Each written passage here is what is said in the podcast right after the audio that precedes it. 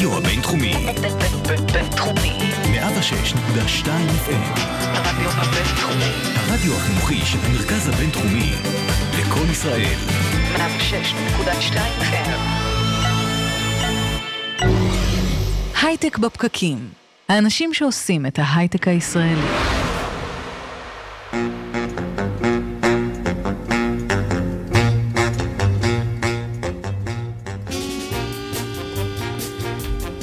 בוקר טוב, יום חמישי, 31 באוקטובר 2019. אתם על הייטק בפקקים.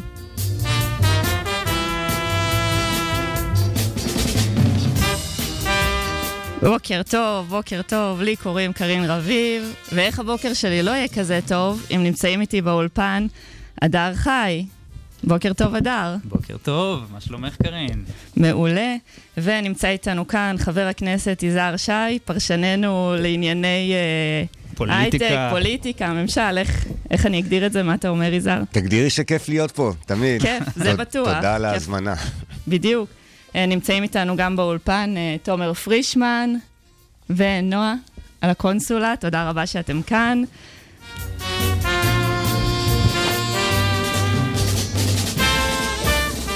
שקד דמבו נמצא איתנו על הצילום ומגיע לו מזל טוב, שקד, מכולנו פה באולפן. מזל טוב על זה שהוא מתארס לנו. כן, לא ידעתי אם מותר לי להגיד את זה, אבל אה, בסדר, אוקיי. הוצאנו אותו. סליחה. תמונה בשידור חי, מה עשית? טוב, זה היה פול... זה היה ציבורי כבר, מה, בפייסבוק? כן. anyway, יהיה פה היום כיף ומעניין, איזה כיף לנו. אה, אנחנו כאן איתכם מעל גלי הרדיו הבינתחומי, 106.2 FM, בפייסבוק live, בכלכליסט וסטארט-אפ סטדיום.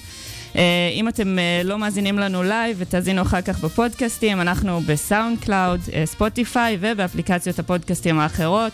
פשוט חפשו בפקקים או הייטק בפקקים, ואנחנו מבטיחים להופיע שם.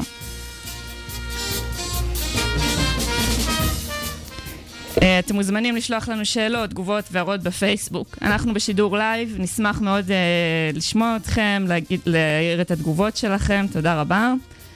אה, אז מה הולך להיות לנו היום בתוכנית? נתחיל מהסוף, מה עובר על המותגים בעידן הדיגיטלי, נשמע מערן מונד, מה מותג צריך לעשות כדי להישאר רלוונטי. רמז, לא מה שאתם חושבים. אה, דרור גלוברמן יגיע אלינו עוד מעט, הוא ביקר במטי פייסבוק, נשמח לשמוע את המסקנות שלו מהביקור. לגבי מי אחראי על זה, שאנחנו כל שנייה בודקים את הסמארטפון שלנו, גם שהמסך מכובה. אה, סטארט-אפ ומתמכרים, ומתמכרים. ובדיכאון. ועוד הרבה דברים אה, מבאסים אחרים. אה, אנחנו נדבר על כל זה אחר כך, אה, ואנחנו עוד שנייה נתחיל עם ארז פישלר על השקת הארנק הדיגיטלי החוץ-בנקאי הראשון בישראל. אוקיי, אז אה, סין והודו ועוד מדינות כבר שם מזמן. אנחנו רוכשים כרטיסי טיסה, משלמים חשבונות, מעבירים כספים לחברים, והכל באמצעות ארנקים דיגיטליים. ועכשיו מישהו אתמול אמר לי, סוף סוף זה בישראל, ויפה שעה אחת קודם. אז לפני שנדבר למה זה רק עכשיו הגיע לישראל, אה, ארז פישלר, מנכ"ל בנקס, נשמח שתספר לנו בקצרה מה זה אומר ארנק דיגיטלי. טוב, אה, בוקר טוב. אה, ארנק דיגיטלי זה למעשה מכשיר פשוט וקל שאמור לשמש את האזרחים ביום-יום, בעיקר לתשלומים הבסיסיים שמבצעים בבתי קפה, רשתות שיווק וכדומה, אבל לא רק, גם העברות של כספים, גם ניהול נכון של הארנק, של הכספים, בלי להיכנס לחשבון המסורבל של פעם. כלומר, לא נצטרך להשתמש לא בכרטיסי אשראי ולא במזומנים. תראה, אני לא חושב שכרטיסי האשראי והמזומנים ייעלמו כל כך מהר מהעולם, אבל אין ספק שיהיה יותר קל לנהל אותם ולהשתמש בהם. זה קצת כמו וויצ'ט בסין, שהם אה, עושים את כל ההעברות במקום אחד. בהחלט, זה דומה מאוד, זה דומה מאוד, גם הסתכלנו, כשפיתחנו את הארנק בשנתיים האחרונות, הסתכלנו על הרבה מיזמים בעולם, וויצ'ט ביניהם, ואנחנו לא מתביישים להביא דברים טובים לארץ, שאחרים עשו אותם לא פחות כן, טוב. כשביקרתי בסין, אף אחד שם לא מסתובב עם מזומן. אני נותן, אני באה לשלם עם מזומן, אה, הנהגי מונית, או בקיוסקים הכי קטנים, מסתכלים עליי, מה, מה אנחנו עושים עם הדבר הזה? אנחנו כבר לא יודעים, גם אנשים מבוגרים אה, בכל הגילאים. תגיד, אז איך זה באמת, אם זה נמצא בהרבה מאוד מקומות בעולם, איך זה רק עכשיו אה, מתחיל להיכנס לארץ? תראי, אני ישראלי גאה, אז אני לא אלכלך עלינו, אבל אני אגיד שלפעמים אנחנו מביאים דברים באיחור, אבל עושים אותם כנראה יותר טוב. אז אני מקווה שהפעם קצת איחרנו, ואנחנו מתחילים אה, אה, קצת אחרי העולם בחלק מהדברים, אבל אני חושב שנעשה את זה יותר טוב ממקומות אחרים בעולם, ואז אנחנו... זה יהיה שווה את ההמתנה.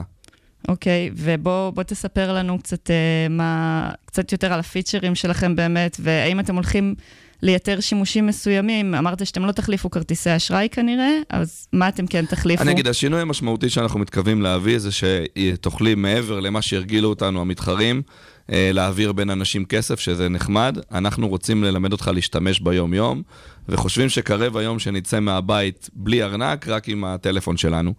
ולכן ביום-יום אנחנו משלמים uh, הרבה מאוד פעמים, אם זה באוטובוס או ברכבת או בבית קפה או אחר כך בסופר, ואנחנו לא רואים סיבה שלא לבצע את זה באמצעות ארנק דיגיטלי, שהוא יכול להיות חכם יותר, הוא יכול לנהל לך את הכסף בצורה חכמה יותר. ופיתחנו מגוון מאוד רחב של פיצ'רים בתוך הארנק, שמאפשרים לך איך כדאי לך לשלם, ואם תרצה לקחת הלוואה, אז יביאו לך את ההלוואה הזולה ביותר שיודעים להביא אותה, אה, כמו וובי של הלוואות. וכל מיני שירותים אה, מאוד מעניינים שיקלו על כל צורת התשלום. אתם לא מפחדים מליברה?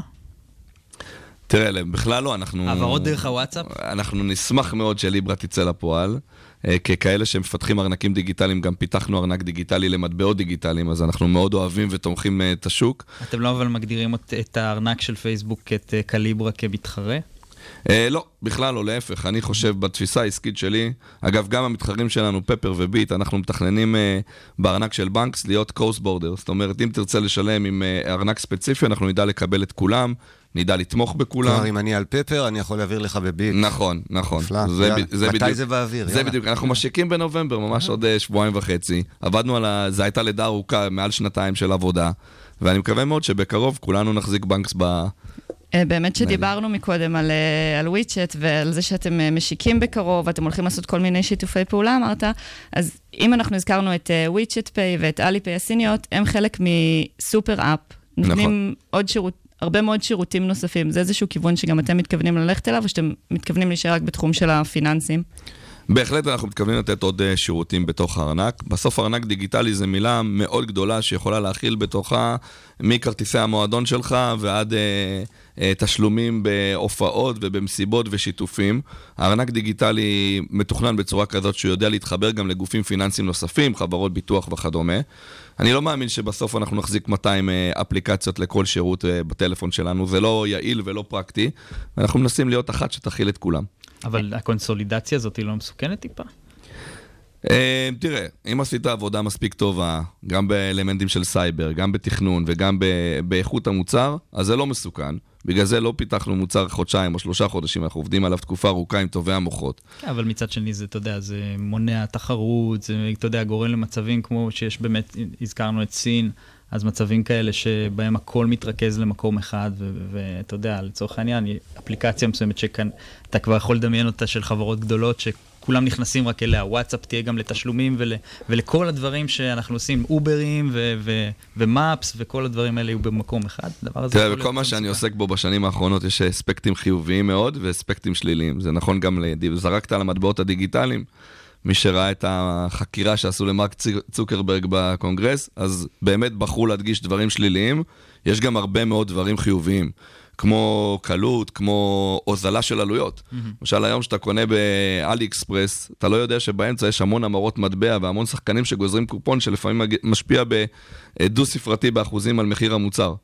ולכן יש גם המון צדדים חיוביים בשירותים בטח האלה. בטח גם אה, זה איזשהו אינבלר לאנשים שלפני כן לא יכלו להעביר כספים. נכון, לא יכלו מהרבה מאוד סיבות, לא יכלו, לא רצו, זה היה מורכב בעבורם. לא היה להם חשבון לא, בנק. לא היה להם חשבון בנק, עובדים זרים. אה, יזהר, יש לי, יש לי כאן איזושהי שאלה פה לפרשן שלנו. היה פה לפני כמה שבועות גיגי לוי אה, שהתארח כאן, והוא דיבר על זה, על איך סטארט-אפ יכול להצליח מול ענקית טכנולוגית, והוא אמר שרק אם הסטארט-אפ ייתנו לו כמה צעדים קדימה, אז יש לו איזשהו סיכוי, וזה נראה ש... שהוא יהיה מהיר.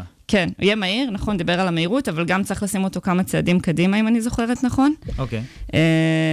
לתת לו ככה איזשהו פלוס, ונראה שבנקס אה, יצאו לסוג של, אה, אני לא יודעת אם לקרוא לזה הכרזת מלחמה, אבל זה מוסדות ותיקים אה, ומבוססים ועשירים, ויש עוד כל מיני פרמטרים, אז אתה חושב שיש להם איזשהו סיכוי להצליח בלי איזושהי תמיכה מהמדינה? אז קודם כל, אה, בתור אה, מי שבא מאיפה שבאתי, אני מקווה שהם לא בונים על עזרה מהמדינה או ממדינה כלשהי, וזה בסדר. הם סטארט-אפ והם אה, ינצחו בזכות עצמם. אני חושב שהמדינה, יש לה אינטרס לראות תחרות, והתחרות בעולם הזה של הייטק וטכנולוגיה באה מחברות קטנות, שיום אחד יהיו חברות גדולות, והיום הזה יכול להיות לא רחוק.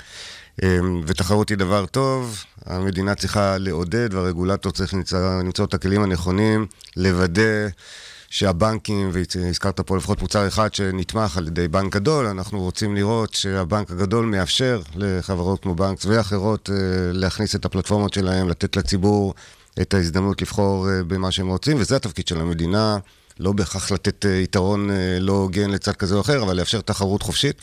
ולמנוע את החסמים. באמת אנחנו רואים הרבה, הרבה חדשנות עכשיו מצד, מצד המדינה בבנקים, נכון? דיברנו על הבנק הדיגיטלי הראשון, סיפרת לי שיש עוד כל מיני מהלכים מפתיעים שהמדינה עושה, שמיטיבים עם, ה, עם הסטארט-אפ שלכם. נכון, בהחלט. לרוב אני מלין על המדינה בהיבטים של מהירות התגובה, במיוחד בפינטק. לשמחתי, דווקא בתחום הזה הם הרימו את הכפפה בצורה מאוד מהירה, ונתנו לחברות פינטק שמפתחות ארנקים דיגיטליים ומוצרי פינטק נוספים הגנת ינוקה, שלמעשה הגבילה את המתחרים לתקופה אמנם לא ארוכה של שלוש שנים, אבל מאפשרת לנו בעוד שלוש שנים, אני מקווה, להגיע ל... לתחרות האמיתית, כאשר אה, היה לנו איזושהי, איזשהו פור בהתחלה, ואנחנו מתכוונים לנצל את השלוש שנים האלה כמה שיותר, ולכן אנחנו מזדרזים, כמו שאמרתם, הייטק צריך להיות מהיר גם לדעתי, ואנחנו משתדלים להגיב מהר לשינויים האלה, אבל המחוקק בהחלט נתן מספר הטבות לחברות פינטק לאחרונה. על מנת להקל עליהם בתחרות העתידית מול הבנקים. ודרך אגב, ייאמר לזכות הרגולטור, לא הייתי שם, אז מותר לי לתת להם מחמאות, זה לא עליי, זה עליהם.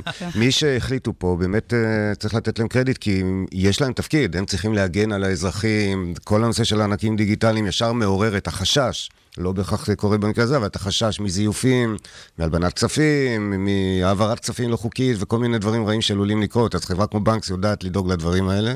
תפקיד המחוקק לוודא שבראייה רחבה לא מנצלים את הטכנולוגיה כדי אה, לגרום לנו ולמדינה נזקים, אז כל הכבוד לרגולטור ש... איזן את שני הצדדים ונתן פה שלוש שנים של grace כזה להתחרות. may the best win, ואני מקווה שאתם תהיו בין אלה שינצחו. תודה רבה, אמן. נכון, יאללה, אנחנו ממש, באמת הגיע הזמן שב startup nation יהיה ארנק דיגיטלי, אנחנו בעדכם.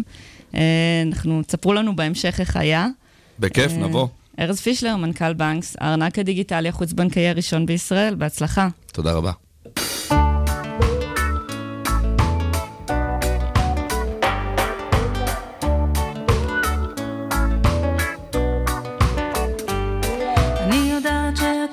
חשוב, אני יודעת, אם הלך אולי הוא יום אחד ישוב.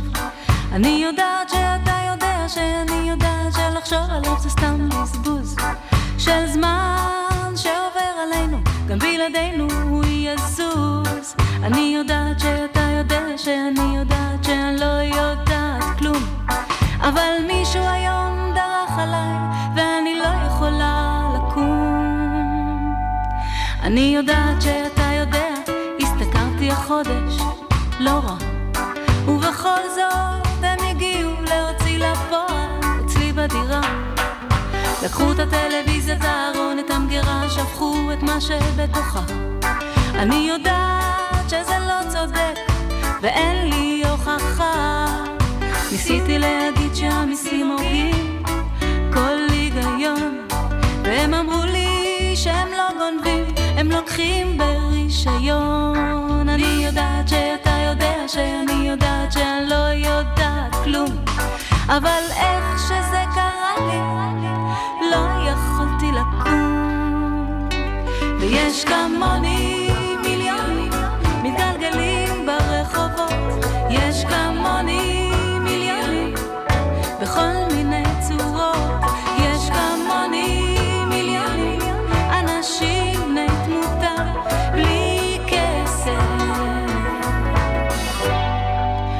שווים פרוטה.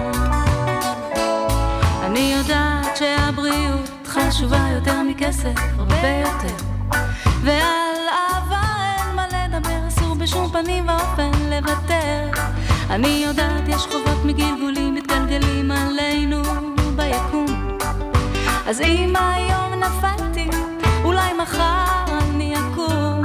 אני יודעת שאתה יודע שאני יודעת שאני לא יודעת אבל מישהו היום דרך עליי ואני לא יכולה לקום.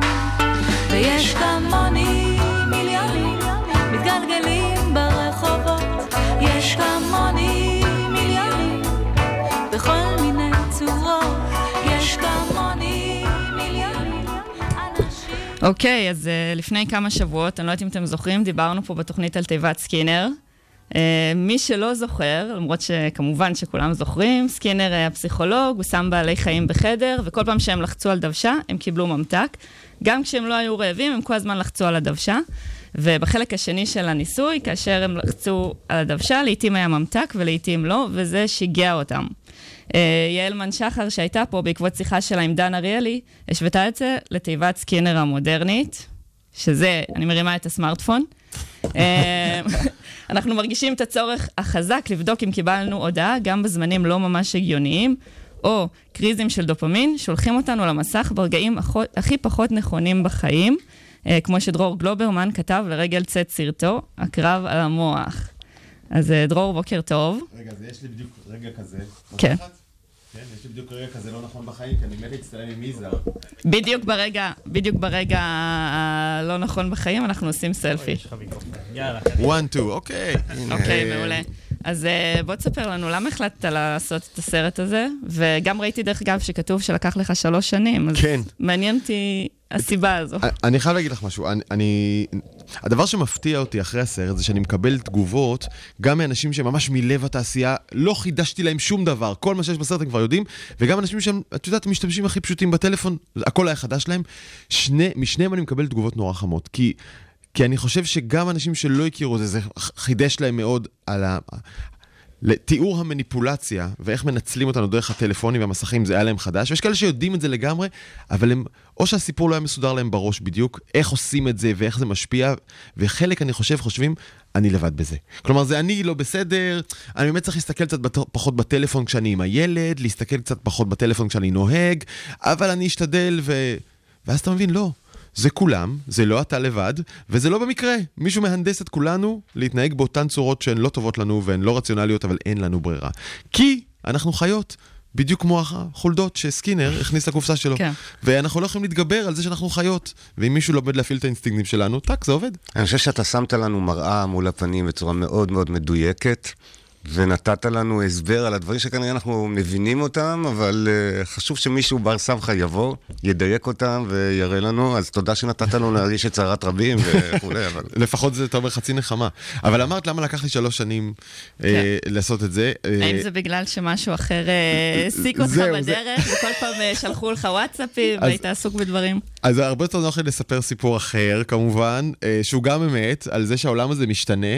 את הסרט הזה צילמתי, אני חושב, שלוש פעמים או ארבע פעמים. כלומר, צילמתי, ערכתי, זרקתי לפח. צילמתי שוב, ערכתי, זרקתי לפח. כי העולם זז! ואז פתאום, אחרי שכבר צילמתי סרט, יש קיימברידג' אנליטיקה. זה, אוי shit, אוקיי, לזרוק שוב לפח, ואתה פשוט רואה שהסרט משתנה לך מול, ה- ואז צריך, אוקיי, דדליין, עכשיו להוציא את מה שיש, כי אחרת זה יברח לנו עוד פעם. זה גם קרה לנו. כן, פייסבוק, כל הזמן קורים דברים. כל יום אנחנו ממש. קוראים איזה ידיעה חדשה שקשורה לפייסבוק. אמ, ו- אז זאת אמת אחת שאותה, או אמת אחת שאותה נוח לי לומר. האמת שאני פחות נוח לי לומר, זה שנורא קשה להתרכז במשימות ארוכות. וזאת חתיכת משימה ארוכה. זאת אז משימה מאוד כבר- זה ארוכה. כבר מתקשר לטכנולוגיה שעליה בדיוק. או דיווחת לנו, אני- אתה אני- חלק מהתופעה אני בעצם. חלק מזה. כן. אני לא יותר טוב מאף אחד. אני יכול להטיף, אבל אני לא יותר טוב מאף אחד. ואני נופל בפח כל חצי שעה, כל דקה, כל חצי דקה.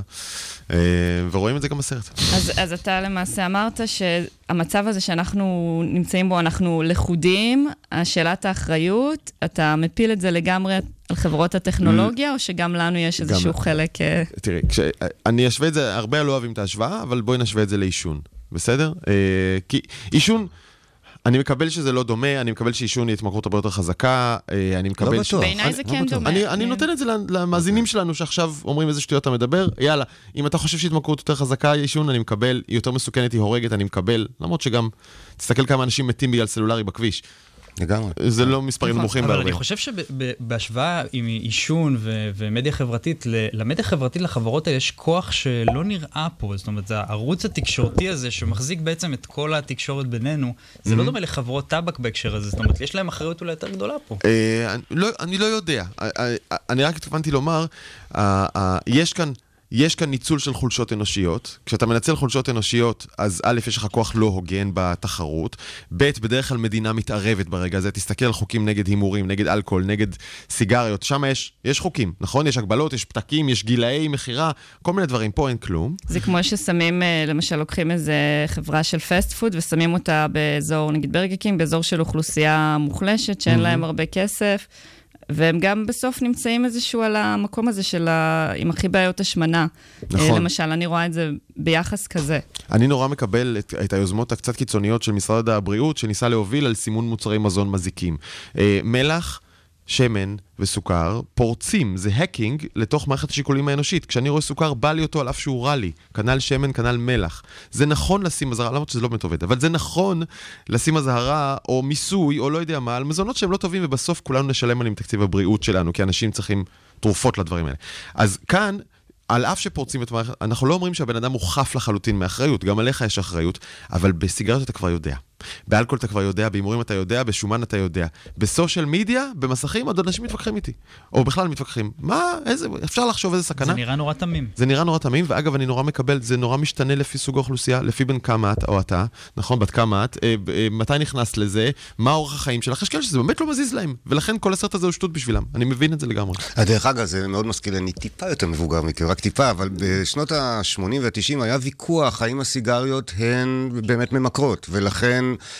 חברות הסיגריות הצליחו לעכב את כל הפרסומות המזעזעות. דרך אגב, בישראל זה פחות נורא, אתה מסתובב באירופה, יש תמונות נוראיות של אנשים שנפגעו מסרטן בכל מיני מקומות בגלל עישון. ושמים את זה על הקופסאות סיגריה. ושמים את זה על הקופסה עצמה, כי החברות נכנעו, והעולם יודע היום מדעית שסיגריות ממכרות, לא רק מזיקות, אלא גם ממכרות, וזה מה שגרם להיפוך הזה ברגולציה, שחייבים לשים את התמונה כי, כי זה מסוכן. יכול להיות שבעקבות סרטים ופעילויות של אנשים כמוך, דרור, וכל הכבוד הזה, יום אחד גם על הטלפון הזה, אתה יודע, מאחור הרגולטור במקומות שונים בעולם יכריח את החברות לשים איזה מדבקה נוראית שמראה תוצאה של תאונת דרכים, או ילד שלא יודע לעשות כלום, אני לא יודע, אבל זה ממכר, זה כנראה השאלה- ממכר, אין לנו עדיין הוכחה, אין לנו אקדח מעשן ביד, יש סרטים כמו שאתה עשית, ויש מחקרים אחרים. ו- אני חייב להגיד לך שאת כל, כל החוקרים שאני פוגש עכשיו, כמו אה, פרופסור דן רפאלי, אה, דן אריאלי, כן. פרופסור דן אריאלי, כמו אחרים, אני שואל, תגיד, כמדען, האם אתה מרגיש שיש מספיק גוף מחקרי בשביל לבסס את שאלת ההתמכרות? האם זו אווירה או מדע? וכולם אומרים לי, זה מדע, יש מחקרים ואני מרגיש שזה מתוקף מדעית. אה, אז נראה לי שמבחינת הבשלות להתערבות מדינתית, היא שמה. החברות עושות משהו לגבי זה, או שזה רק למראית עין? תראה, אה, הייתי רוצה לומר שזה, אה, באינסטינקט אני אומר לך זה pink wash, כן? כלומר הם רוצים green wash, pink wash, תקרא לזה איך שאתה רוצה, transparent wash. הם רוצים לשטוף מעצמם את, ה, את, ה, את התדמית המזיקה, ולכן הן עושות צעדים רבים. אה, כמו של- למשל הפיצ'ר שפייסבוק הוציאה שנה שעברה, שמודד לנו את הזמן אה, שהייה בפייסבוק, נכון. שולח לנו כל יום, היום הייתם ככה וככה. נכון. אתה חושב שזה באמת הוריד אה, את הזמן השימוש אה, לאנשים? אוקיי, זו שאלה מורכבת, אני? אנסה לזקק אותה. אה, אני, אני חושב שהדיבור על זה הוא טוב, אני חושב שהחברות באמת רוצות לצמצם את הנזק, פייסבוק, גוגל ואחרות. הייתי במטה פייסבוק, הם דיברו איתי והם הם, הם, אה, הפגינו שהם מודעים לחלק גדול מהנזקים. אה, העניין הוא שהם תמיד ב delay, אה, כי אז אני מדבר עם טריסטן האריס, שמוביל תנועה עולמית, אה, קוראים לזה The Center for Humane Tech, נכון? המרכז לטכנולוגיה הומנית, והוא אומר, תראה כמה בעיות יש פה. אובדנות, בדידות, התמכרות, פילוג, קיטוב, נרקיסיזם, פייק ניוז, הקצנה, מסמוס הדמוקרטיה, מסמוס כלי התקשורת והעיתונות, כל כך הרבה בעיות מחוברות ביניהן, ואז באים אליך ואומרים לך, טוב, אז תיקח שעון שימוש. מה? רגע, השעון הזה מתייחס לבעיה מלפני שש שנים, אנחנו היום כבר כן, הוא אומר שהמוח שלנו בכלל נמצא איפשהו. המוח שלנו בכלל אחורה, ולכן הוא מפסיד במאבק, אבל אני אומר, השעון הזה מתייחס לבעיית שימוש יתר במסך. זאת בעיה ספציפית וקטנה מלפני הרבה שנים. היום אנחנו כבר הרבה קדימה, הבנו, אנחנו נלחמים על דמוקרטיה, נלחמים על חופש עיתונות, אנחנו נלחמים על זה שאני לא אשנא אותך, כי את שמאלנית ואני ימני או להפך, וכל מה שאני יודע עליך זה שאת שונאת את מדינת ישראל. זה שקר, אבל פייסבוק דחף לי את זה למוח. שם אנחנו נמצאים. ובזה אנחנו לא קרובים אפילו, כאילו, בלצמצם את הבעיה, היא רק גדלה מיום ליום. אה, ראיתם עכשיו? עם אה, רצח, רצח, מי רצח את רבין? מי רצח? מי רצח? כן. מי מרוויח מהשאלה מי רצח את רבין? I tell you, גוגל. כי אנשים נכנסים ליוטיוב, כותבים, שם אנשים מחפשים, ביוטיוב, גם בגוגל, כותבים מי רצח את רבין, ובעמוד הראשון של התוצאות, תבדקי אותי, יש תיאוריות קונספירציה. ואז אנשים לוחצים על זה, זה הכי מעניין. זה הכי מעניין. כן. הם צופים בזה, המוח שלהם מתמלא בשטויות, והכיס של גוגל מתמלא במזומנים. זה הדיל. נכון, יש- גם ראיינת, בדיוק אני רוצה להפנות, אה, לשמוע קצת מיזהר, אה, ראיינת שם כל מיני יועצים פוליטיים בסרט, והם אמרו, אנחנו לא, לא הולכים לשנות את, ה, את הקמפיינים שלנו, את התמיכה שלנו, זה לא אשמתנו, זה מישהו אחר אשם. אה, יזהר, אתה חושב שהממשלה מרוויחה או מפסידה מהשינוי הזה בהתנהגות שלנו? זה איזשהו מקום, יש איזושהי אחריות אה, לממשלה לדעתך? תראי, אה, זה לא הממשלה, זה השיטה, והשיטה הדמוקרטית שאנחנו אה, שמחים להיות מנויים עליה בהיעדר שיטה אחרת, לפחות בעולם המערבי החופשי, אה, חייבת לשים לב שיש פה פלטפורמה אדירה שנקראת פייסבוק, ודרך אגב גם טוויטר ורשתות חברתיות וכולי. שימוש נכון בפלטפורמות האלו אה, הוא בשורה גדולה לדמוקרטיה, לעולם המערבי, לכולנו, גם בצריכת פוליטיקה, גם בצריכת אה, מוצרים. תחשבי על זה שאני אמור לקבל פרסומת על דברים שמעניינים אותי לכאורה, יש בזה דבר טוב. הבעיה היא שהיא נוצרה כתוצאה מזה שכנראה מאזינים לי, כנראה עוקבים אחריי, כנראה יודעים דברים, אז זה שקיבלתי אה, אתמול פרסומת לנעליים, כי התעניינתי בנעליים שבוע שעבר, נשבע לכם, לא ברשת חברתית, התעניינתי במקום אחר, פתאום מפריע לי, אז... אולי זה- מישהו מאזין לנו, דיברנו לא, על זה פעם. אז יש דברים שקורים. אני חושב שכמו ששמנו לב בתחקירים האחרונים בבית הנבחרים האמריקאי למרק צוקרברג, שניסו איכשהו ל- לעשות אה, שכל בדברים שהוא עשה שם בתחום מאוד מצומצם, הרגולטורים נמצאים הרבה הרבה מאחורי הטכנולוגיה וההתפתחות האדירה שקורית בצעדים אה, אקספוננציאליים מבחינת המהירות שלהם והיכולות שלהם. ייקח עוד עשרות שנים, לצערי. עד שהרגולציה בעולם תתיישר לפי מה שחשוב לנו האזרחים, ואולי יהיה צורך במנגנונים אחרים, ו- ודיברו בפייסבוק הרבה על סלף רגוליישן, שהם יטפלו בעצמם, זה לא כל כך עובד. עובדה, אנליטיקה ומקרים אחרים של הטיה... יש ניגוד אה, אינטרסים מטורף בין אה, לעודד אנשים אה, לשמור על עצמם. ו- יש, אז באמת. השיטה הזאת לא עובדת משחר העולם. הנושא שאנשים יממנו, לא, ימננו, מלשון מינון, ויפקחו על עצמם, לא כל כך עובד. צריך מישהו מבחוץ. כנראה שזה רגולטור, אבל אולי יינתן כוח גם בידי האנשים, אולי תומצא איזושהי שיטה חדשה. אין ספק שבצד uh, תמיכה אדירה ביכולות הפנטסטיות שכלים כמו גוגל ופייסבוק ואחרים נותנים בידינו, האנשים הפשוטים, צריכים להתערב גם הרגולטורים במידה, בצורה מושכלת, בצורה נכונה, אבל הם צריכים להגן על האזרחים מפני כל מיני דברים, החל מגנבות, והמשך בשטיפת מוח, והסתה, ופגיעה בדמוקרטיה. יש הרבה דברים שקורים נגד עינינו, ולמרבה הצער, הרגולטורים, לא רק בישראל, בכל העולם, נמצאים הרבה הרבה מאחור. ויש איזשהו... תראו, שני דברים שקרו ב-2019. הרגולטור האמריקאי אה, פתח בחקירה האם צריך לפרק את פייסבוק בגלל מה שכבר יש לה, ופייסבוק קנתה חברה שעוסקת בקריאת מחשבות. כן. אתם איתי? עכשיו בואו נגלגל את זה חמש שנים. עוד חמש שנים בית המשפט יגיד, אוקיי, צריך לפרק את פייסבוק, נכון? פייסבוק תגיד, אוי ואבוי, תיקחו לנו את אינסטגרם, אבל להם כבר תהיה להם אופרציה ענקית של קריאת מחשבות, מה אכפת להם מאינסטגרם? הם כבר בתוך המוח שלך ברמה הכי... וה- ו- והדבר השני שאולי צריך להגיד, כן, יש גם הרבה דברים טובים שזה עושה, זה נכון. אני לא מרגיש שצריך לדבר עליהם, כי אני חושב שאת הטוב אנשים מרגישים באופן מאוד ברור, את הרע הם לא. את הרע הם מרגישים באיחור, כשזה כאילו בדיליי של שנים, כשזה כבר החיים שלהם הושפעו. אה, אז על זה צריך לדבר. על מה שטוב, את צודק יזהר, זה מוסיף אכן לשיח, אה, ובלי זה קשה לדמיין את החיים התקשורתיים שלנו. אני חייב לשאול אותך משהו. אה, היית חלק מקמפיין פוליטי, שניים כבר, נכון? כן, ותיק כבר. ותיק כן. כבר. מה זה, אה, קדנציה שלישית עוד. בדיוק. מגיע לך פנסיה אוטומטית עכשיו, לא אחרי שתי קדנציות בכנסת. לא, זה מיתוס, הנה עוד מיתוס של רשתות חברתיות, זה פס מהעולם לפני כ-15 שנים. אה, באמת? כן, כן. חבל, כבר קינאתי. בך. אה, אז תגיד, אה, היה רגע בקמפיין פוליטי של אה, כחול לבן, שבאו אליכם עם הצעה, ואתה או מישהו היה צריך להגיד, חבר'ה, זה לא. זה שימוש מוגזם במדיה החברתית ובמניפולציה על בוחרים, אנחנו לא רוצים לעשות את זה, אפילו אם נפסיד. אני אגיד לך את זה ככה, אנחנו מראש הגדרנו כללים, זה נשמע תמים ורומנטי, אבל מראש הגדרנו כללים עבורנו, שנראו לנו כללים אתיים אה, נכונים לשימוש בכלים דיגיטליים ורשתות חברתיות, ואני חושב שעמדנו בזה באופן יפה. אני כן יכול להגיד שמדינת ישראל חוותה מניפולציות מאוד משמעותיות על רשתות חברתיות של מפלגות כאלה ואחרות, mm-hmm. ויש אפילו, אם אני לא טועה, חקירה שמתנהלת כרגע להתערבות חיצונית. שירות הביטחון הכללי פרסם אה, מתישהו בשנה האחרונה שהוא בוחן אה, וחוקר אה, התערבות במערכת הבחירות בישראל, אז גם אנחנו כולנו היינו חשופים, ולצערי, שאלת על כחול לבן, ראינו באמת שימוש מושכל בכלים אוטומטיים, מניפולטיביים. אבל כשבא אליך כזה. כשבא אליך איזה יועץ כזה, או שירות, ואומר, תשמע, אני מקים פה בוט, הוא לא קשור אליך, שמפיץ משהו על מתחריך, זה לא יוצא ממך, זה לא קשור אליך. הפיתוי הוא גדול. הפיתוי לא? הוא אגב, גדול. נדמה לי וזה שבוגי היה להפיץ איזה, איזה. סיפור עם איזה משהו, עם איזה עמוד שהפיץ, לא בשמו, כן בשמו. כן, כן, היה, והיה, ב... אני אפילו כתבתי על זה לפני כניסתי לחיים הפוליטיים, על אה, מפלגה אחרת שהשתמשה בכלים כאלה כדי להכפיש אה, מישהו שאפילו הוא שותף פוטנציאלי שלהם לפוליטיקה. אז הנה, אף זה אחד לא מאוד ידע. מפתה. אף אחד נכון. לא ידע, אולי תרוויח שני מנדטים. נכון. לא כדאי? דרך אגב, מה שמעניין הוא, אה, עמד לעבור חוק בישראל בשנה שעברה, שניסה למנוע חלק מזה על ידי חיוב כל מי ששם פוסטים, כל מי שמשתמש ברשתות החבר- חברתיות, להזדהות בשמו המפורש. אתה שמת משהו, תשמיץ את מי שאתה רוצה, יהיה כתוב שם מומן על ידי מפלגה כך וכך. כן. זה נעצר, ומי שעצר את זה זה מר בנימין נתניהו בכבודו ובעצמו, באיזשהו ניסיון חקיקה שכמעט הגיע לקו הגמר בשנת 2018. צא וחשב למה זה היה חשוב לנתניהו לעצור את החוק בזמן ההוא. כן. אה, ולכן מדינת ישראל עדיין לא שם. אתה יכול היום להשתמש בכלים, זה חוקי פחות או יותר, להשתמש בכלים, לשים פוסטים שגורמים מניפולציה כזאת או אחרת, בלי שאתה מזדהה. בלי שאתה אומר, אני דרור אה, ממפלגה XYZ, השתמשתי בכלי הזה. אז עכשיו אתה יזהר, אה, יזהר הפוליטיקאי, כן. מגיע לך, שוב, מגיע לך הצעה שתכניס עוד שני תומכים שלך לכנסת. אה, עוד, עוד שני מנדטים, ו- וזה מותר חוקית. אז אני- למה- האם, האם היה כזה דבר על השולחן והיית צריך להגיד כן או לא? אני, אז שוב, אנחנו הגדרנו לעצמנו את הכללים מראש, אני רוצה לחשוב לעצמי בגבורה רבה שלכשתובא ההצעה לפתחי, אני אסרב לה מטעמים מוסריים ואתיים, אני עדיין פוליטיקאי צעיר ולא מנוסה, אז אני יכול להגיד זאת על עצמי.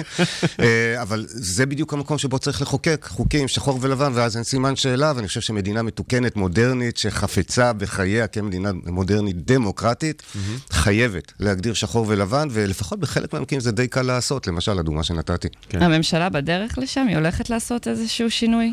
אה, אני חושב שלא רק אני, גם חברי כנסת אחרים עובדים אה, מאוד אה, אינטנסיבית על חקיקות שונות שיטפלו בחוקי פרטיות, ברגולציה על מה מותר ומה אסור, שימוש בבוטים, שימוש באמצעים אלקטרוניים, מגבלות על רשתות חברתיות, כל זאת מבלי לפגוע ביכולת שלנו להתפתח ולהתקדם, ויש פה איזשהו אה, איזון אה, עדין. אנחנו כן רוצים לברך את פייסבוק עם בואה לישראל, ושהיא תעסיק פה אלפי מתכנתים, ושהיא תקדם פה פיתוח וכולי. אנחנו לא רוצים לגרום, נכון, לא אמרנו לפייסבוק ולא מקודם, לגוגל. יש שם כן. אכן דברים טובים, כן, אנחנו תומכים בהם, אה, אנחנו דווקא באנו לדבר על הדברים הקצת פחות טובים, ואם דיברנו מקודם, התחלנו לדבר על הסיגריות ועל המאבקים שהיו. דרור, אתה מאמין שהציבור... יקום יום אחד, אה, אם, זאת אומרת, אם לא, אם לא נחכה לממשלה או החברות יעשו משהו, הציבור יעשה איזשהו מאבק, אולי פשוט יכול להיות לא ישתמש בפייסבוק, כמו שעשו מאבקים על הסיגריות, מאבק על האקלים, הציבור קם לאט לאט. אתה תראי- חושב שיכול לקרות מצב כזה? אני מודה שהיום אנחנו במצב אבסורדי, אה, אפילו אני אישית, דרור, כי את הסרט שעוסק, חלק גדול ממנו עוסק בפייסבוק, קידמתי בפייסבוק. הציבור כדי לקום, כן. הוא צריך לפרסם כן, בפייסבוק. בדיוק. יעשו הפגנה נגד פייסבוק, יפרסמו אותה בפייסבוק. בדיוק. אוקיי. גם אמרנו שיש שם דברים טובים. נכון, אבל, אבל זה מראה לך משהו על המונופול. אני לא יודע לדבר עם... ואני, ואני עובד בקשת בערוץ 12, ועדיין כדי לדבר עם הציבור באופן יומיומי, אני נצרך לשירותיה של פייסבוק, ואני לא מוצא באמת אלטרנטיבה. אה, אינסטגרם. אוקיי. אה, כן. כן. אה, ששייכת השייכת. לפייסבוק. בדיוק. אבל אם את שואלת אותי האם יש התקוממות, תסתכלי רגע מסביבך. כמה אנשים מסתובבים ביום-יום שלהם כשהטלפון שלהם על רועש? מעטים. מעטים. אני חושב שזה שרובנו העברנו בלי לדבר על זה, העברנו טלפון לשקט, הנה המחאה התחילה.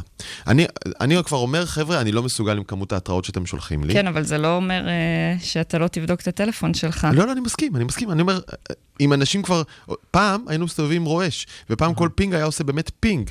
ואנחנו כבר לא יכולים עם זה יותר. אז אנחנו מתחילים למנן את עצמנו החוצה. אז הנה, ההתנגדות האנושית אומרת, אוקיי, הגעתם לי עד כאן. עכשיו, מתי יבוא הרגע שנבין, זה לא הקרב הפרטי שלי לבד, אלא אם הם מאורגנים, החברות עושות את זה בכוונה נגדי, אה, או כדי להרוויח על חשבוני, אז גם אני צריך להתארגן כדי לשנות ההתנהגות שלנו ביחד. זה עוד ייקח זמן. אה, בין היתר, באמת, משום שאנחנו כל כך תלויים בדינמיקה החברתית שלנו. בדברים האלה, נכון? לא, אנחנו לא היינו מצליחים לארגן שום דבר מהשידור הזה בלי וואטסאפ, הוא לא היה קורה. לגמרי. שום, שום חלק מהחיים שלנו לא היה קורה. נכון, הרשת וואטסאפ. היא כל כך חזקה במוצרים האלה, זאת אומרת, כולם נמצאים שם, ו- ופייסבוק מחזיקה את הרשת. זה משהו שאתה לא יכול, אתה לא יכול פתאום לתקשר אז ברשתות. אתמול דיברנו בינינו אה, במערכת נקסט, האם, האם ייתכן בישראל חוק כמו בצרפת, אם אני לא טועה, שלפיו אסור למעסיק אה, להטריד את העובד אחרי השעה חמש. עכשיו, אני מוצא בזה... למה קראת לזה להטריד? אסור לו לפנות לפנות, לעובד. לפנות, נכון. אבל תלוי איזה מעסיק, איזה עובד ואיזה מעסיק. יש עובדים שנוח להם לעבוד מהבית, אז באמת אין אה, פה הקווים. השעה חמש כסימבול לזה שיש מסגרת זמן. יש מסגרת זמן שבה אני עובד, ובה המוח שלי, תשומת הלב שלי, הזמן שלי שייכת לך, המעסיקה שלי. אבל יש לה סוף גם. ובסוף הזה את לא פונה עליי, ואני מפנה תשומת הלב שלי לילדים שלי ולמשפחה שלי ולתחביבים שלי. היום אין את זה יותר. זה טשטוש מוחלט. הילדות שלי חוות אותי רק עם טלפון. כאילו, אני משתדל שלא, כן? מאוד משתדל. ממש משתדל. אבל עדיין זה מה שקורה. אני- השתפר לך ככה אחרי כן, הסרט הזה? בטח. אה, אה, כשאנחנו הולכים לנגן, אה, אני והחברים שלי, אז עד- עדיין כאילו הגיטריסט תמיד יהיה עם טלפון ביד ובא לי לשבור עליו משהו. כאילו, באמת, וזה טוב, כי נורא. הוא בטח כתב החדשות אה, הצבאיות של ערוץ לפעמים זה כלשהו. unconscious, אתה אפילו כן. לא- אתה אפילו לא מחליט לעשות את זה, אתה פתאום קולט שאתה עושה את זה זה ממש. ממש. אבל אני דווקא מאוד מתחבר.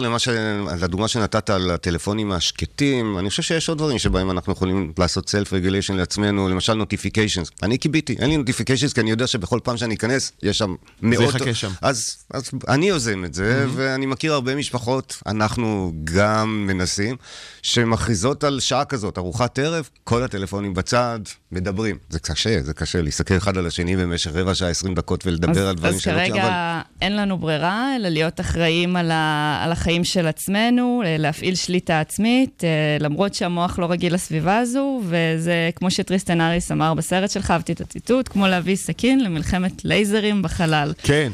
דרור גלוברמן, תודה. רבה. תודה רבה.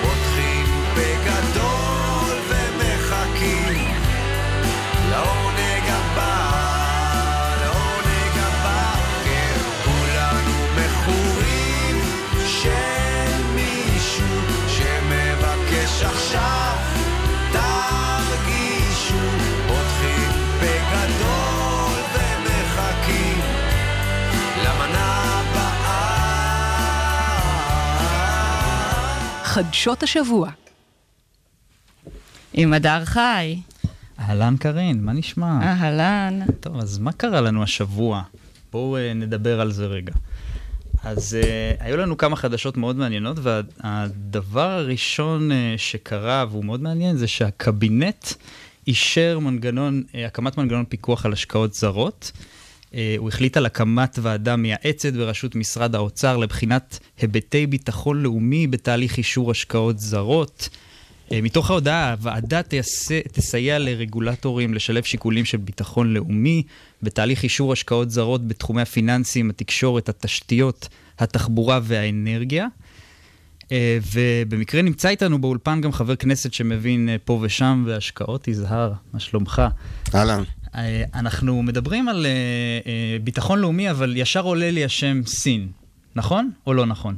אז תראה, קודם כל זה לא נאמר בהחלטת הקבינט. החלטת הקבינט היא כללית ומתייחסת להשקעות זרות בישראל בתחומים שהזכרת. בכל זאת, סין שמה בכל כל זאת- כך הרבה כסף? בכל זאת שהיה פה סגן שר האנרגיה האמריקאי לפני כמה חודשים, הוא אמר, אתם חייבים להקים ועדה שתבחן השקעות סיניות אה, בישראל. אז תראו, זה מעניין איך הדברים מתפתחים. בארצות הברית קמה אה, אה, ועדה קומיטי דומה כבר לפני 40 ומשהו שנים, ב-1975, בתקופת הנשיא פורד, הקימו בארצות הברית את מה שנקרא אה, C-FIOS, או ה-Committee for Foreign Investments in the US, שמטפלת בבחינה של אה, השקעות זרות בארצות הברית. אז היה דרך אגב חשש מהיפנים. האמריקאים חששו שהיפנים כובשים את העולם באמצעים כלכליים, והוועדה הזאת הוקמה לבחון את זה. באותה ועדה משתמשים בשנתיים, שלוש האחרונות בצורה יותר אינטנסיבית בארצות הברית, על מנת uh, לבחון uh, השקעות uh, זרות, במיוחד שבאות מסין. יש עכשיו מלחמת uh, סחר בין הברית לסין, ולכן האמריקאים חוששים. Uh, אני מניח שהקבינט המדיני-ביטחוני בישראל יסתכל על uh, הדברים האלה, וכבר בעבר נידונו בכל קצוות הקשת הפוליטית, ובטח ברמה של משרדים ממשלתיים, הנושאים האלה, האם ישראל רוצה לבחון, האם ישראל רוצה להגביל, או האם לפחות הרגולטור הישראלי רוצה שתהיה לו נגיעה. ב- באישורים אה, האלה להשקעות זרות בישראל. בישראל הנושא הזה הרבה יותר חריף, כי אם תסתכלו, ובהייטק הישראלי עוד יותר, אם תסתכלו על הברית, כמות ההשקעות הזרות בהייטק האמריקאי היא יפה, אבל לא אה, משמעותית או קריטית לקיומו. בישראל למעלה מ-90% מההשקעות בהייטק הישראלי מגיעות מבחוץ. ולכן יש פה משמעות אה, קריטית, ולכן יש להתייחס לנושא של רגולציה על משקיעים זרים בישראל. בכבוד רב צריך אה, לעשות את הדברים הנכונים כדי להגן על החשש- ביטחון המדינה. החשש פה הוא לא נגד ההשקעות הזרות, אלא מה, מה הולכים לעשות עם זה? זאת אומרת, למה ההשקעה הזו, מי, מי המשקיע, כלומר, לאיזה כן. מטרה, זו הבעיה? אני חושב שממשלת ישראל וה, והוועדה שתקום, שהיא ועדה בין-משרדית, בין-רגולטורית, היא כוללת הרבה מאוד גופים שיסתכלו ויבחנו. לפי הודעת הקבינט מאתמול, החל מ-1 בינואר 45 יום. 2020, כן. כן, תוך Mm. ממש מספר שבועות, שזו עבודה מאוד מהירה. אה, הוועדה הזאת תתחיל לפעול. לא ברור בדיוק מה יהיו הקריטריונים, ואני חושב שיש מקום להרחיב אותם, כי יש מקום, מה שחשוב לעשות זה למנוע אי-ודאות, לתת ודאות מוחלטת, במיוחד למשקיעים. שוב, למעלה מ-90% מההשקעות בהייטק הישראלי באות מבחוץ, וכמו שציינתם, בערך רבע מהם הגיעו מסין בשנה החולפת. אז משקיעים ישראלים, חברות, מנהלים, קרנות הון סיכון, כולם חייבים לדעת על מה בדיוק מדובר. קודם כל כדי שכל הנוגעים בדבר יעבדו על פי החוק והוראות ממשלת ישראל, ודבר שני, כדי שהם יוכלו לתת תשובות אחורה, אני מכיר את זה מקרוב, קרן הון סיכון שקמה חייבת לתת ודאות למשקיעים שלה. במה הולכים להשקיע, מהם המגבלות, למי מותר, למי אסור, ואם בחבורת המשקיעים יש אנשים שצריכים לעבור בחינה של הוועדה הזו, ולפי ההודעה מאתמול, כולם בעצם, הרי קרנות הון סיכון שקמות בישראל, רובן ככולם מתבססות על משקיעים זרים, אז עכשיו מה? צריך לקחת את כל המשקיעים ולהעביר אותם דרך המסננת של כן, הוועדה? ונראה שיכול להיות שהרבה אנשים יתבאסו על זה, אנשים שרוצים את הכסף הזה. הרבה אנשים אה, יצטרכו להבין את ההשלכות, והקבינט וממשלת ישראל יצטרכו להבהיר בצורה מאוד מאוד מפורטת על מה מדובר, מהם הקריטריונים. שוב, אי-ודאות זה הדבר הכי מסוכן פה. ברגע שהדברים יתבהרו, אני מניח שיהיה יותר קל אה, להבין מי בפנים מבחוץ, ואני כולי תקווה שחלילה לא תהיה פגיעה בהשקעות זרות. לקחת השקעה, לא לקחת השקעה, מה עם, מה עם חברות שכבר הושקע בהן כסף זר, מה, מה הן עושות? נכון, יש הרבה סימני שאלה. הודעת הקבינט הייתה הודעה כללית, שנתנה לנו להבין שהדברים קורים. זה בסדר. דרך אגב, המוטיבציה הראשונה היא ביטחונית, שלא חלילה נכניס לפה כסף זר שהולבן לא נכון, או כסף זר שפוגע ב- בתשתיות, או חלילה טכנולוגיות שעוקבות מרגלות אחרינו וכן הלאה. אחרי שווידאנו את כל זה, בואו נוודא שאנחנו מאפשרים כלכלה חופשית, אה, זרימה נכונה של כספים לתוך אה, ההייטק ובכלל מדינת ישראל. זה משהו קריטי לקיומה של כלכלת חדשנות במדינה שלנו. חכה כלכלת לראות את ההשלכות של זה. נכון. אוקיי, זה כלכלת חדשנות במדינת ישראל, אנחנו דואגים לה. תודה רבה, יזהר. תודה רבה.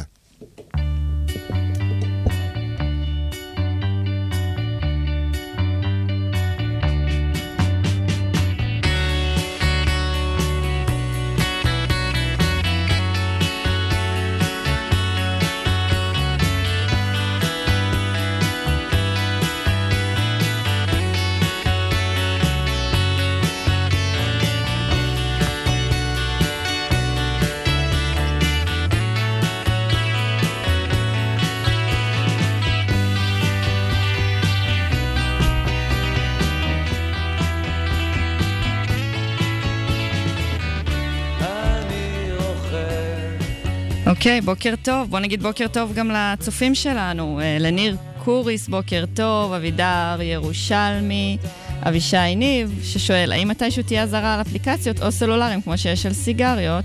זו שאלה שהופנתה ליזהר, יזהר, יש לך זמן לחשוב על זה. יעל מן שחר איתנו, איזה כיף לנו. אה, יוסי רבינוביץ', מעיין סבר, ארי מנור. בוקר טוב לכם. קח לך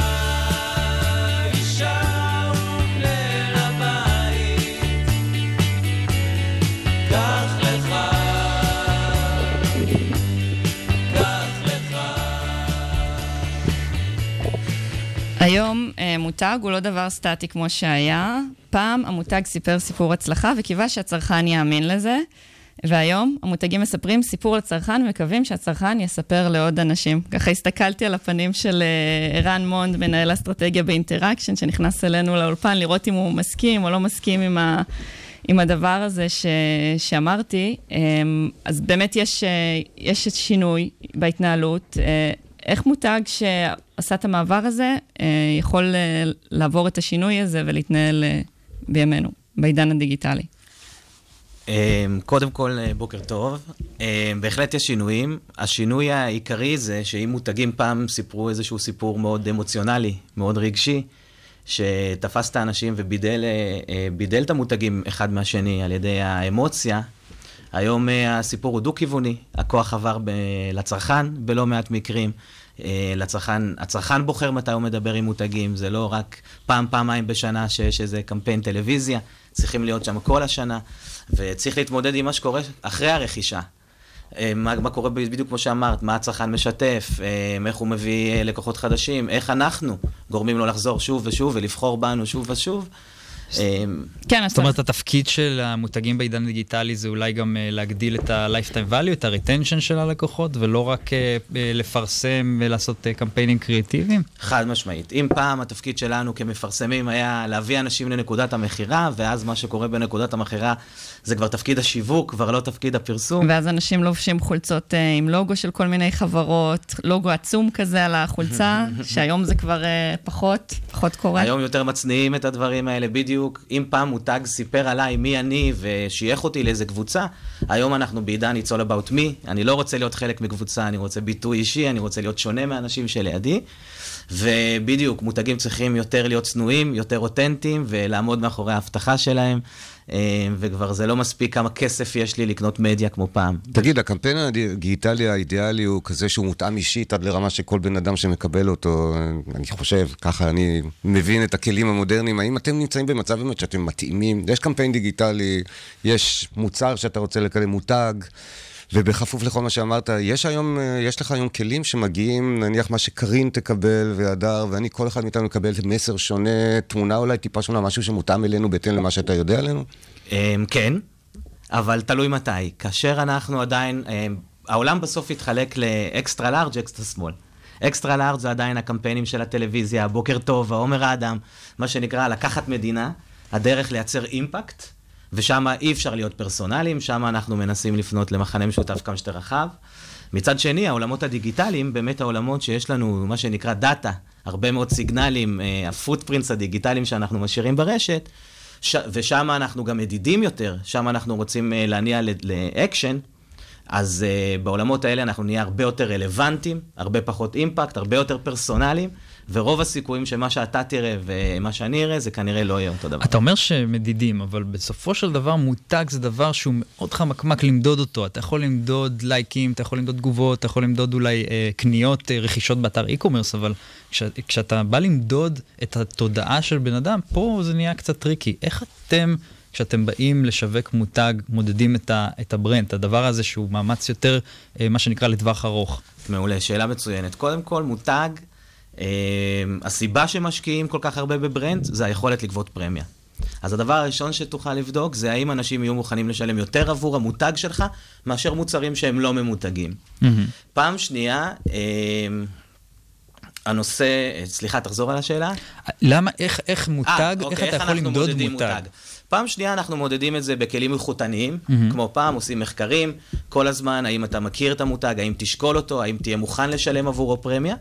ופעם שלישית, אנחנו בודקים בכלים הטכנולוגיים מה הביקושים, זאת אומרת, כשיש מותג, אז יש סביבו שיח, יש קהילה סביב המותג הזה, אה, יש לו ביקושים, בין אם הם טבעיים ובין אם כאלה שאנחנו יוצרים בכלים של אימפקט, ואנחנו פשוט בודקים את הכלים, ה- את הביקושים הקיימים למותג. אדר, אתה גם, אה, יש לך ניסיון בתחום הזה, מעניין אותי ככה, מה, מה אתה חושב על הדברים שהוא אמר, על המדידה של המותג ועל השינויים שכל, ה, שכל התחום הזה עובר מהניסיון שלך.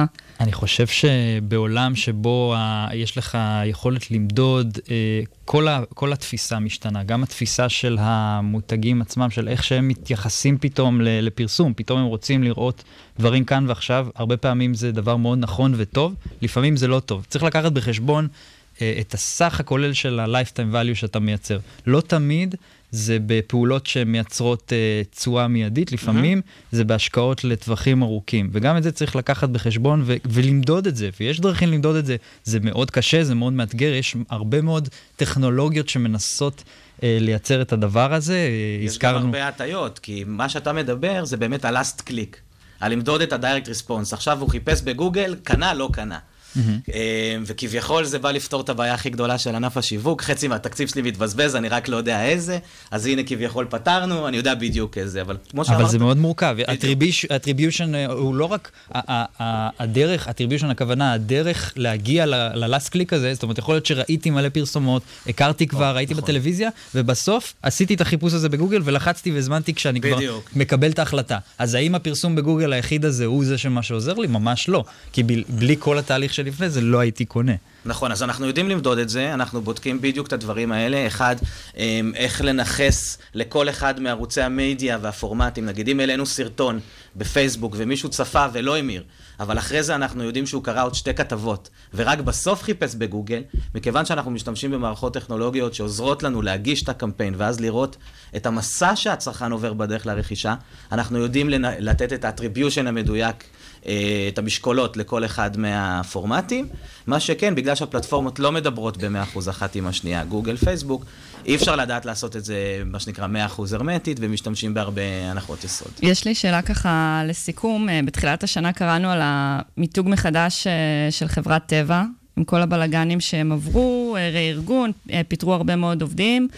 אה, אמרו שהם הולכים לעשות פעילות מסיבית אה, בדיגיטל, קידום פעילויות וכו'. אה, זה מותג שהוצב לפני 33 שנה.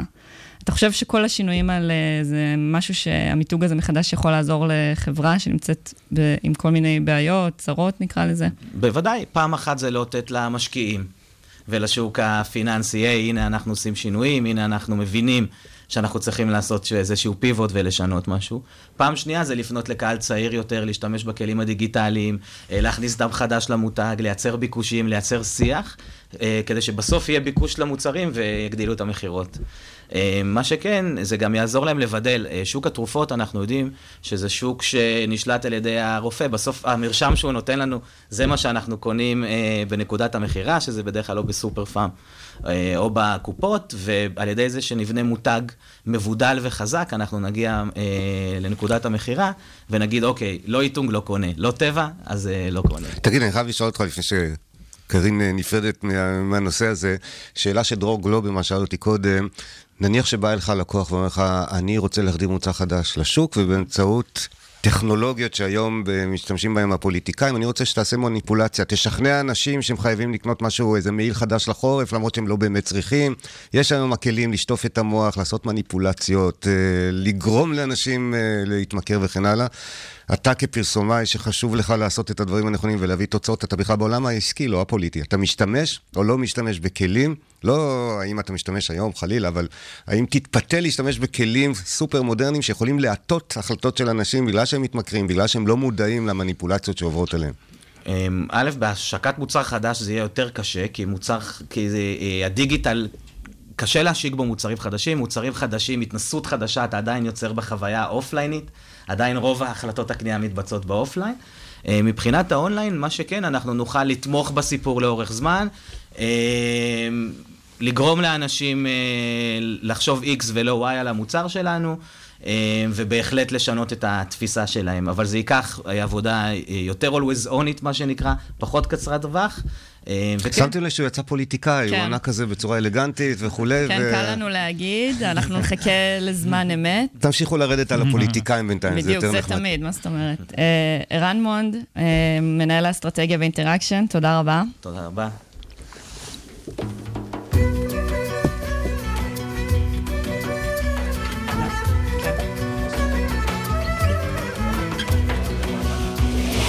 אה, באמת? פרשת השבוע. יפה, אתה רואה? כולם בסדר.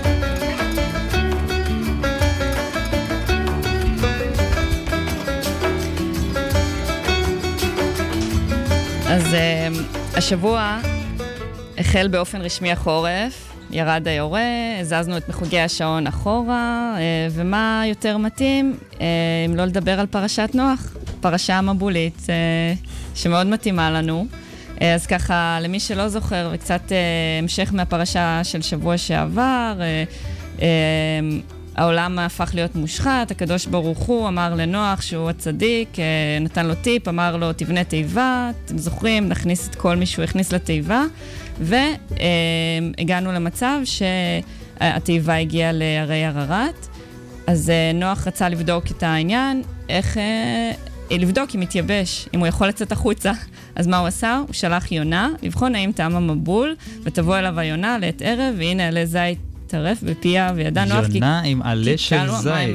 יונה עם עלה של זית. סימן שזה- לשלום. בדיוק, סימן לשלום, ואני לקחתי את הציטוט הזה ככה, כי השבוע לפני, זה, זה מאוד אקטואלי בשבילנו, אה, ב-26 באוקטובר 1994, מה היה ביום הזה?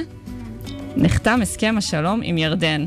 וואו, יפה. אה, ומלבד זאת שאנחנו חוגגים יום הולדת 25 להסכם השלום, מזל טוב לנו. אה, זה גם אומר שישראל נאלצת להיפרד מנהריים ולהחזיר אותה לירדן. אה, אני ביקרתי שם, האמת, לפני כשבועיים, הלכתי להיפרד. בינתיים אנחנו שומעים ככה דברים לא כל כך טובים על היחסים עם, בין ירדן לישראל. נכון. אז כל מיני תקריות פוליטיות שקורות עכשיו. נכון. זה התחיל, אני חושבת, בעיקר בגלל העניין הזה עם נהריים, שאף אחד בישראל אה, לא כל כך התייחס אה, לירדנים. אז אני מקווה שאנחנו נחזור אה, ליחסים טובים איתם. אה, זהו, כן, זה היה... זה, דרך אגב, זה הסכם שנחתם, זה סיפור מעניין, הסיפור של אה, נהריים ושטחי המחלוקת, לא כל כך מחלוקת, כי הדברים אה, כתובים וחתומים, אבל יש אה, באזור המועצה האזורית עמק העיינות, ש- שנמצאת שם באזור, ובעצם הירדן, כן. בעמק הירדן עצמו, יש את המבנה שבו נפגשו... ראש ממשלת ישראל רבין והמלך חוסיין המנוח. אה, ושם הם נפגשו וחתמו על הסכם השלום ודיברו ביניהם. והיה ברור לשניהם שהם רוצים לקדם את אה, היחסים הטובים בין המדינות, אז אמרו בואו, ישראל תישאר עם השטח הנ"ל עוד 25 שנים, והשנים האלה ינוצלו לחיזוק היחסים, לחימומם ולרצון טוב משני הצדדים להגיע לפתרון אה, נכון. למרבה הצער, שניהם הלכו לעולמם, רבים בנסיבות יותר טרגיות מאשר אה, המלך, אה, שגם הוא נפטר, והנה נשארנו עם היורשים שלהם, שלא קידמו את הנושא הזה ולא דנו ביניהם, והגענו למצב שבו ישראל נפרדת מהשטחים האלה. פתאום שמנו לב שאנחנו צריכים להיפרד מהשטחים הללו, הם מעובדים על ידי חקלאים, יש שם משפחות שמתפרנסות, יש שם כלכלה שהיא כלכלה יפה של שיתוף פעולה בין אה, ישראל לירדן. ואנחנו נפרדים מכל זה בכאב אה, לב. אחרינו המבול, כמו שנאמר. נכון. ואם היחסים הטובים אה, יישמרו, אז אנחנו נוכל פשוט לבקר שם, לחצות את הגבול ולבקר שם. ואנחנו מקווים שלשם זה ילך. אה, אוקיי. חברים, אנחנו מתקרבים לסיום. היה לנו כיף. תודה לכל מי שהיה איתי באולפן, הדר חי, חבר הכנסת יזהר שי, תומר פרישמן ושקד דמבו על הצילום. תודה גם לאורי טולדנו ונירית כהן על ההפקה ודש. תודה לכלכליסט ולרדיו הבינתחומי על שיתוף הפעולה. תודה לכם המאזינים שלנו שהאזנתם לנו בפקקים, במשרד ובבית. אה, סעו בזהירות, אל תסתכלו בסמארטפונים, מה שדיברנו מקודם, אה, אם טרם הגעתם ליעדכם. אה, אם אתם שומעים אותנו אחר כך בפודקאסטים, תודה גם לכם. אנחנו הייטק בפקקים, נתראה שבוע הבא.